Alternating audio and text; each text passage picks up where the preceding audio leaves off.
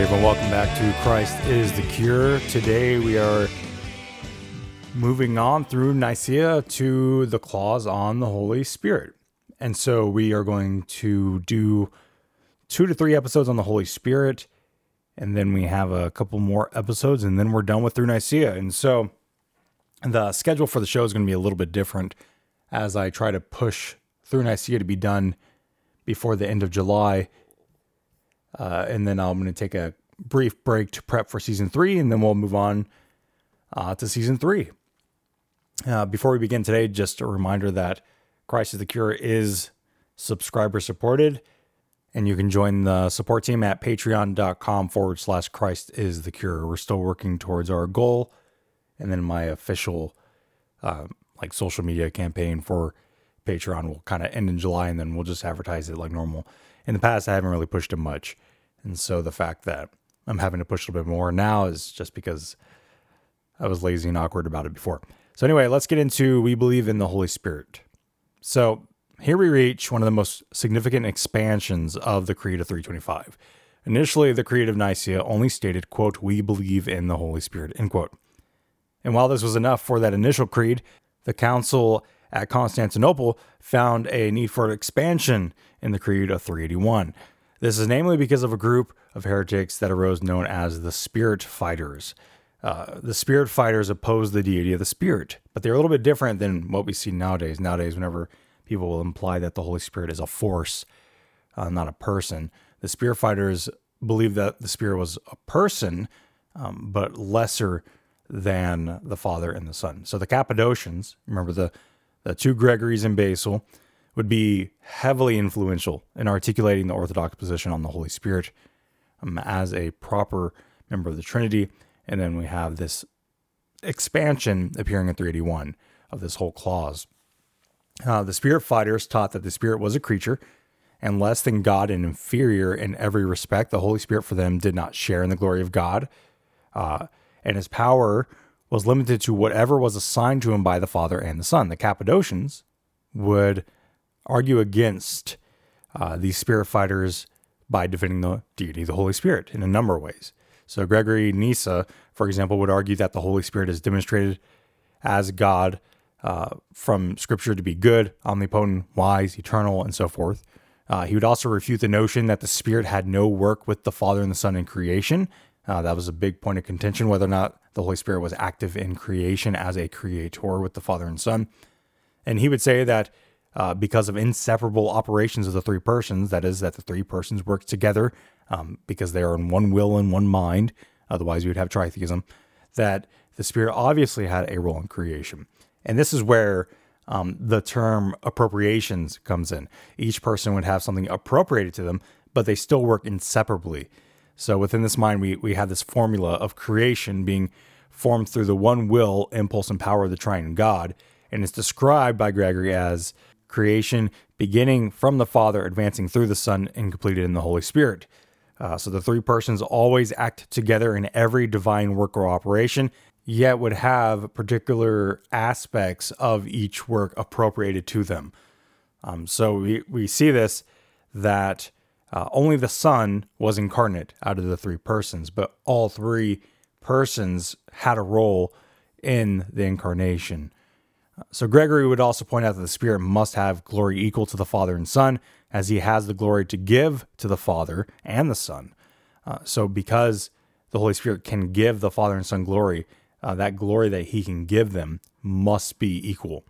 So within the Godhead, the Father, Son, and Holy Spirit all glorify one another. Gregory of Nazianzus, who also presided over the Council of Constantinople for a bit of time, would discuss the Holy Spirit in his 5th theological oration. His arguments were a bit more complex, and so I won't highlight them all here. But he reasoned ultimately that the Holy Spirit must be divine, as he himself acts rather than being a mere activity of the Father and the Son. Basil the Great would also work to defend the personhood and the deity of the Holy Spirit. He would disagree with the notion that there was degrees of deity and that the Holy Spirit was a third in dignity. Instead, that there is a logical or Trinitarian order, the taxis that we've talked about before, of Father, Son, and Holy Spirit. but he disagreed that this order means that one is inferior in nature. Basil used many of the same apologetics that we find even to this day regarding the deity of the Holy Spirit, such as the equate of lying to God being lying to the Holy Spirit that we find in Acts, that we'll talk about here in a minute, the Holy Spirit's works, the incarnation and the ministry with the Son in general, and the incarnation and the life of Jesus Christ. So to the Creed of Constantinople, both Ilowski and Lethem point out that the council was hesitant to include that the Spirit was homoousios, and that is of the same nature with the Father and Son. But it wasn't because they denied the truth. In fact, in a letter that goes out the following year would affirm it, but it was more for political issues. If you remember, there was a great debacle after 325 with the Arians because of that term, and so they just seem to have avoided it in order to safeguard themselves from a fallout like they had after 325. So basically, they were finding a way to frame it in a way that was clear and that denied the Spirit fighters and denied any idea of subordinationism with the Holy Spirit, and yet was easy in terms of language for everyone to accept. Basically, they were being wise about it, learning from their mistakes. So the creed obviously states what no spirit fighter could ever affirm. The Spirit was not a creature, but is instead called Lord, who is to be worshipped with the Father and the Son. Just as well, the statement that the Spirit proceeds from the Father would refute the idea that the Spirit was created by the Son. And this procession indicated that this procession from the Father's essence is like the Son's generation from the Father's essence, meaning that they share fully in the divine nature. And to be clear here, there's a big stress on the fact that generation is not procession. They wanted those terms to be distinct because it is not the same. Begottenness is not the same as procession, and the eternal relation of origin or personal property has to be different to distinguish the Spirit from the Son. I mean, we talked a little bit about that before, and we're going to discuss the procession of the Spirit later on. So, additionally, in noting that the Spirit is the giver of life, places the Spirit in unity with the work of the Father and Son in creation and redemption. So let's talk about the biblical support for this. We can first talk about the personhood of the Spirit, which is interesting to remember that the Spirit fighters did not deny that the Spirit was an agent, but rather they denied that he was equal to the Father and Son. And so they affirmed that the Holy Spirit was a person, but they deemed him a creature. And so that's distinctive from what we find a lot of times where the Holy Spirit is projected as a force rather than a person. Now, in fact, we talk a lot of times in evangelical circles as if the Holy Spirit is an it, not an he, which is a mistake not even the Spirit fighters would make. So the personhood of the Holy Spirit can be recognized in that the Spirit is intelligent and knows all things. And you read this in Isaiah 40, 13 through 14, 1 Corinthians 2, 10 through 11. The Holy Spirit can be grieved, Isaiah 63:10, Ephesians 4:30. The Holy Spirit can be insulted, Hebrews 10:29. Has volition expressed in 1 Corinthians 12:11. He appoints in Acts 13:1 through 4 and 16:6 through 8. He testifies in John 15:26 and Romans 8:16. He teaches in John 14:26. He leads in Psalm 143:10 and Romans 8:14, and he intercedes. Romans 8, 26 through 27. Additionally, when we examine the biblical data, we quickly see that the Holy Spirit's attributes are those of deity. He is everywhere present in Psalm 139, 7 through 10. He knows all things, like we mentioned already. He knows the mystery of the triune God, 1 Corinthians 2, 10 through 11. He is eternal, Hebrews 9, 14. He works alongside the Father and the Son, and you see this in Luke 1, 34 through 37, Genesis 2, 7, Job 33, 4. He regenerates, John 3, 5 through 6, and Titus 3, 5. He unites to Christ in Romans 8, 9 through 10. And he works in justification and sanctification, 1 Corinthians 6, 11. And he can be blasphemed, in Matthew 12, 22 through 32. This is all significant here because it points to personhood, and it points to that equality of divine nature. Things that are attributed to the Father and the Son are attributed to the Holy Spirit. And really in the Old Testament and Second Temple literature, we talked about how there is this idea of the two arms of the Lord that Irenaeus picks up in the early church. And one of those two arms would be considered the Holy Spirit. One being the Word of God, and one being the breath of God, so to speak. And of course, how that kind of becomes articulated is interesting because there's kind of a switch. There's an oscillation whenever I've read through literature between the Holy Spirit being the wisdom of God in some writings, while a lot of people will point out, well, obviously Christ is wisdom or the type of wisdom. So that gets kind of interesting, but it's a little bit beyond our scope here.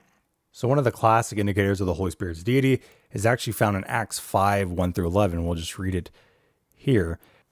But a man named Ananias, with his wife Sapphira, sold a piece of property, and with his wife's knowledge, he kept back for himself some of the proceeds and brought only a part of it and laid it before the apostles' feet. But Peter said, Ananias, why has Satan filled your heart to lie to the Holy Spirit and to keep back for yourself part of the proceeds of the land? While it remains unsold, did it not remain your own? And after it was sold, was it not at your disposal? Why is it that you have contrived this deed in your heart? You have not lied to man, but to God. And so that's really, you can read the whole passage, but you see that Ananias is said to have lied to God by his lying to the Holy Spirit. And then we find that when Ananias heard these words, he fell down and breathed his last. So this lie to the Holy Spirit was ultimately cause for the death penalty. And then his wife follows suit, which is really a shocking picture, especially in Acts when, the Messiah just rose and everyone's preaching the gospel and things are going great. But then all of a sudden you have this testimony of, well, someone who lies and sins against God is struck dead.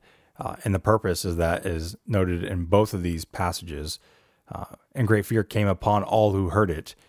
And you see that when Ananias dies and whenever his wife dies, and great fear came upon the whole church and upon all those who heard those things. So there was a lesson to be learned there and a purpose for it. But ultimately what we find for our purposes here is that whenever they lie to the Holy Spirit, it is paralleled with lying to God. And then in 5:9, Peter asks Ananias' wife, why did you agree to test the Spirit of the Lord? In the Old Testament, we find that testing the Spirit of the Lord is a common expression for sinning against Yahweh. And you can see examples of this in Exodus 17:2 and Deuteronomy 6:16.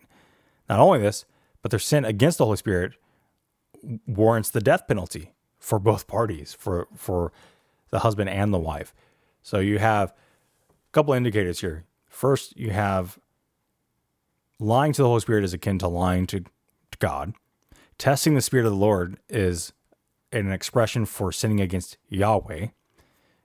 And then they warranted the death penalty by lying to the Holy Spirit. It's a very interesting and subtle exchange, but this text has been appealed to by the church for centuries. So our application for this section is very simple. Two things. One, we must remember that we have the person of the Holy Spirit indwelling us and working with us to commune with the Godhead and grow in sanctification. And two, we consciously work to refer to the Holy Spirit as a he rather than a mere it or a type of force. That subtle distinction in how we speak about the Holy Spirit makes a world of difference, and that's the only application point I really want to stress here. Because it's really easy to fall into that pit of referring to he as an it, which is very irreverent for Yahweh. So our next section is the Lord, the giver of life.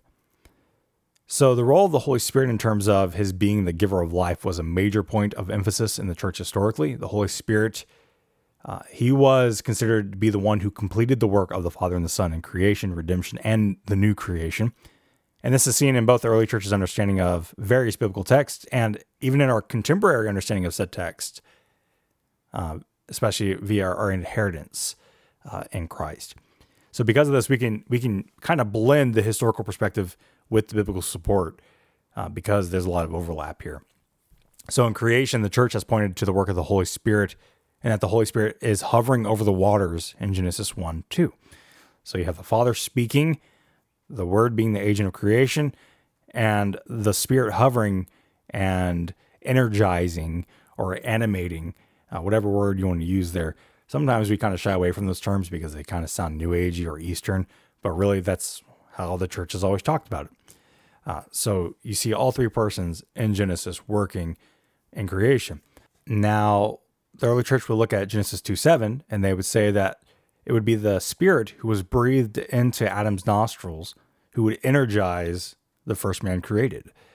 For the church, also, Psalm 33:6 confirmed this understanding. It says, quote, "By the word of the Lord the heavens were made, and by the breath of his mouth all their host." So you have, quote unquote, the two arms of God, the word and the breath of Yahweh working creation. So this led to an understanding found not only, again, in Second Temple literature, but a Christian thought. So the taxis we have discussed so far, the order is seen here. The creative work originates in the Father, exercised through the Son, and is completed or energized by the Holy Spirit. So the work of the incarnation, just as well, is attributed to the Holy Spirit. As Jesus is incarnate by the Holy Spirit, we find this picture paralleling with Genesis. The Holy Spirit is overshadowing Mary. And so this is the Holy Spirit's role in the new creation or recreation, just as he had a role in creation. Additionally, it is the Holy Spirit who brings about the gift of repentance and justification. In the former, we have this conviction brought about through the Holy Spirit, and in the latter, we have the application of Christ's work. He is a seal or guarantee and an application of our life united to Christ. So one of the most important themes of the work of the Holy Spirit was dealing with that union with Christ. We are in union with Christ, and this brought about theosis, or sanctification, or deification, if you want to use that term, though people shy away from that term. We've talked about that before in earlier episodes, and so I'm not going to rehash that too much, and we're going to discuss it in Season 3 in more detail. But basically, the former being based on 2 Peter 1:3 through 4, where we're told that we partake in the divine nature. And in Protestant thought, this is usually articulated as union with Christ, wherein we grow in our likeness of God in nature through adoption, being born of God, and are sanctified, becoming more holy, more conformed to the image of God. And eventually, we are met with glorification, and we're changed into an eternal, immortal being in life and communion with the divine. Now, this is not what is called apotheosis, which was purposely avoided in the early church, and that was this idea that man becomes God by nature. Instead, we become like God. We don't become ontologically God. God is the only God who is ontologically God, right? So we become more conformed with the image of God. There's much to do about this being the image of Christ, and we partake in this reality via the Son, who we are united to, and receive a sonship or daughtership of our own. So through the Son, we have sonship and daughtership, and thus we get to partake in that divine life. Sanctification is our being made holy, right? Being set apart or unique in accordance with our being united to Christ. And holiness was considered an integral process of being conformed to God's image via the indwelling work of the Holy Spirit. So here you have the same thing in redemption, where the Father sends the Son. The Son is the agent of the Father, and the Spirit is completing the work of the Father and Son in sanctification. So you see the same work in original creation, where the Father sends out his word, the word creates, and the Holy Spirit completes the work of creation. And then you see this in recreation or restoration, whichever word you want to use for that. So here's our applications for this section. As Christians who have been born by the Spirit and have been united to Christ, we are sanctified. That is, we are considered holy, and thus we are to live out that reality as living temples of the Holy Spirit, 1 Corinthians 3:16 and 6:19. And we are to live in the reality that we are new creatures, 2 Corinthians 5:17 and Ephesians 2:10. Sanctification is first and foremost a work of God in our life, through the work of Christ and the application of that work via the Holy Spirit. While we can also say that sanctification is monergistic in the sense that it's all sourced in God, we also find that we are enabled to will and work out our salvation which you find in Philippians 2:12-13 and 2 Peter 1:10. And we are called throughout the scriptures to battle our flesh, Galatians 5:17, and walk in accordance with the Spirit to live as a living sacrifice to God in Romans 12:1-2. So we keep God's imperatives by the work of the Holy Spirit, by communion with God, by being led by His Holy Spirit, who is completing the work of the triune God in our lives until we are glorified. So we keep God's imperatives and commands because we love Jesus, because of the work done in our lives. So we are told to live a simple lifestyle, 1 Timothy 2:9, Titus 2:3, and flee from those desires of the world. We live out of the gratitude from God and out of our identity is found in Christ and the new life set before us. And you see this in Romans 6 and Colossians 3. We are to supply our faith with the obedience of the faith and discipline ourselves spiritually. And you see this in the great passage of 2 Peter 1:3-14, but not because it earns us anything. We need to stress that, but out of a gratefulness towards God for His redemptive work and because we have been fundamentally changed by the power of the Holy Spirit. So we find that we are children of the Father. And whenever we look more deeply at this, we find that in sanctification, we are working in fellowship with the Holy Spirit, being filled with the Holy Spirit, keeping in step with Him, etc. He is with us and convicting us of sin, exposing hidden faults, comforting us, rebuking us in many ways, and illuminating the scriptures, empowering us to overcome temptation, developing in us a willingness and effort to accomplish God's good pleasure. And the Holy Spirit also intercedes for us. He prays for us according to God's will. And you see that in Romans 8:26-27. And He moves within us the realization of our already not yet position in Christ, seated with Christ, and our longing to be home with our Father and King. So when we consider all of this, there's kind of the discussion about spiritual disciplines, right? And these are not a means to sanctification in themselves. You're not going to read your Bible and become holy just by reading your Bible. But rather, we need to see this as a means to meet with God in fellowship, which leads to sanctification. Now, 2 Peter does say that we add to our faith knowledge and virtue. So you can't separate morality from theology. It's important. Whenever you're reading the scriptures, if you're not doing so with prayer, and communion with God, then you're missing out on one of the beauties of the Christian life. The Holy Spirit will illuminate the scriptures. He does not interpret the scriptures for you, but He illuminates the scriptures so that you can ascertain an understanding of the text, because there's a difference between knowing and understanding.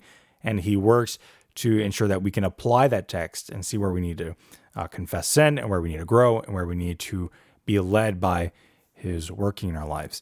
So whenever we partake in prayer, reading, and meditation on the scriptures, we are called to pray in the Spirit and mortify sin by the Spirit. This is a very active role within the Christian life. And you see this within these original pastoral letters, if you will, of Pastor Paul, Pastor Peter, Pastor John, where there's these imperatives where we are told to do X, Y, and Z, and these are not inapplicable to us. Some of their imperatives are cultural, but there are still principles underneath those that we can apply to our own lives, right? And so we read the text, we discern God's will, we pray for illumination, and we walk in obedience via the Spirit. We do stuff by the power of the Holy Spirit, not thinking that we can do it on our own, but by the power of the Holy Spirit, we are empowered to follow and obey the will of God, produce fruit, kill the sin in our lives, and of course, grow in the faith, hope, and love. Ultimately, we move towards God in submitting to the Spirit, and seeking out a heart that is soft and obedient. And you see this in Hebrews 3:8-15 and Romans 6:7. And we strive to do the will of God from our heart in Ephesians 6:5. So this is not out of some misguided compulsion to earn favor with God for salvation. No, that is legalism. We're not legalistic. We're not trying to earn salvation. We're working out the salvation we already have. We're working out the reality of the new life placed in us through the Holy Spirit, rather than grieving the Holy Spirit, which is to either work in the flesh or try to strive to earn favor that's already been given to us, or a position that's already been given to us through the work of Christ. So by the work of the Holy Spirit, we find that God's grace and regeneration is ultimately where we have been given a new heart in Ezekiel 36:26a. We are giving God's commandments on our heart, Jeremiah 31:33, and we have become obedient from the heart, Romans 6:17. And so we are regenerate, we are new, we have a new circumcised heart that are having godly desires placed within them. And we're told in Colossians 2:12 that in him we were circumcised with a circumcision not performed by human hands. Your whole self ruled by the flesh was put off when you were circumcised by Christ. And so now we can love the Lord with all of our heart in Matthew 22:37 through 40, but we don't do so perfectly, right? We have to continuously work in communion with God. And so God is working in our hearts for us to will and work for his own good pleasure. And you see that in Philippians 2:13. And we are new creatures in Christ, like we were told to draw near to God with a true heart, with our hearts sprinkled clean in Hebrews 10:22. And Scripture tells us that God desires a heart of integrity, Ephesians 6:5, purity, Matthew 5:8, uprightness, Psalm 64:10, steadfastness, Psalm 57:7, humility, Matthew 11:28 through 29, gladness, Psalm 19:8, and more. This is really in this Hebraic understanding of the heart, which we'll highlight here in a second. But ultimately find that Luke 18 gives us this picture.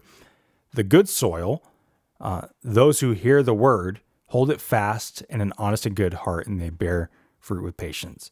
So whenever you read the scriptures and you hear the word and you hold it fast in an honest and good heart, cleaned out, that's when you bear fruit with patience. So the text here in Luke is the parable of the sowers, which is very important for this discussion.